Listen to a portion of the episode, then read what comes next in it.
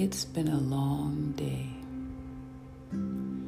From wondering what is happening, scrambling to find out, so many voices, so many opinions, so many flashing lights, so many sounds, to wondering what does this mean for my family? What does it mean for the world that is to come? What does it mean for my art? What does it mean for my work? What does it mean for my relationships? It's been so hard to wrap our minds around this day. We've walked around with our shoulders up to our ears with tension.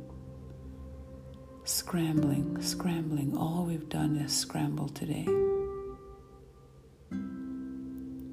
But for now, drop your shoulders and breathe. And keep still.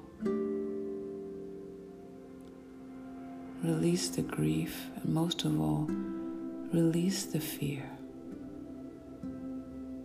It has no place in your life.